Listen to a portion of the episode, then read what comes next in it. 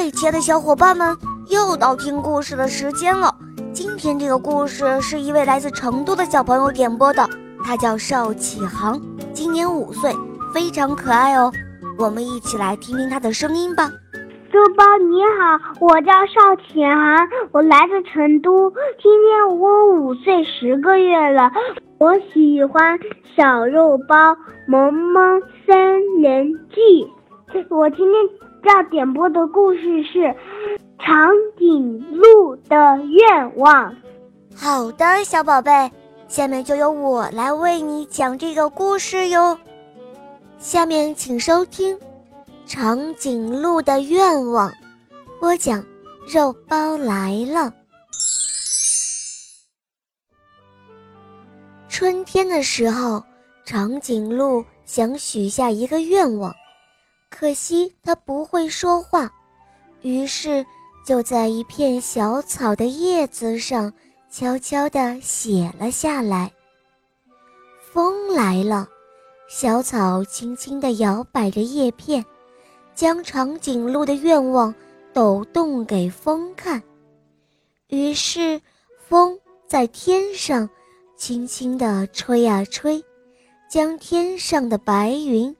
一会儿拉长了，一会儿又拽断了，将白云拼成了几个字。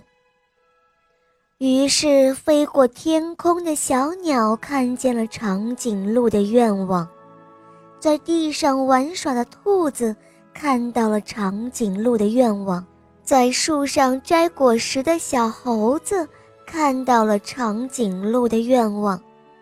在河里洗澡的河马看到了长颈鹿的愿望，他们都是长颈鹿的好朋友，所以看到长颈鹿的愿望之后，他们从四面八方赶过来了，聚集在长颈鹿的身边。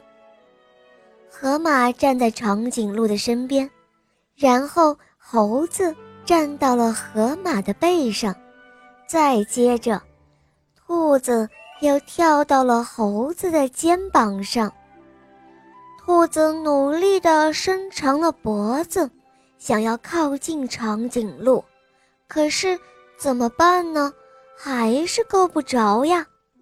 小兔子急得都快要哭了。河马和猴子也皱起了眉头，而长颈鹿却觉得特别的沮丧。这个时候。小鸟飞来了，它抿着嘴一笑，它说：“哈，你们啊，真笨啊！看我的。”小鸟让长颈鹿走到一棵跟它长得一样高的大树旁边，小鸟站在树的枝桠上，它拍拍翅膀，让长颈鹿凑过来一点儿，接着，小鸟。用它尖尖的嘴巴，轻轻地亲了长颈鹿一下。于是大家看到长颈鹿笑了，虽然它不会说话，但是大家都感受到了它的开心。你知道长颈鹿的愿望是什么了吗？呵呵，路边的小草依然在晃动。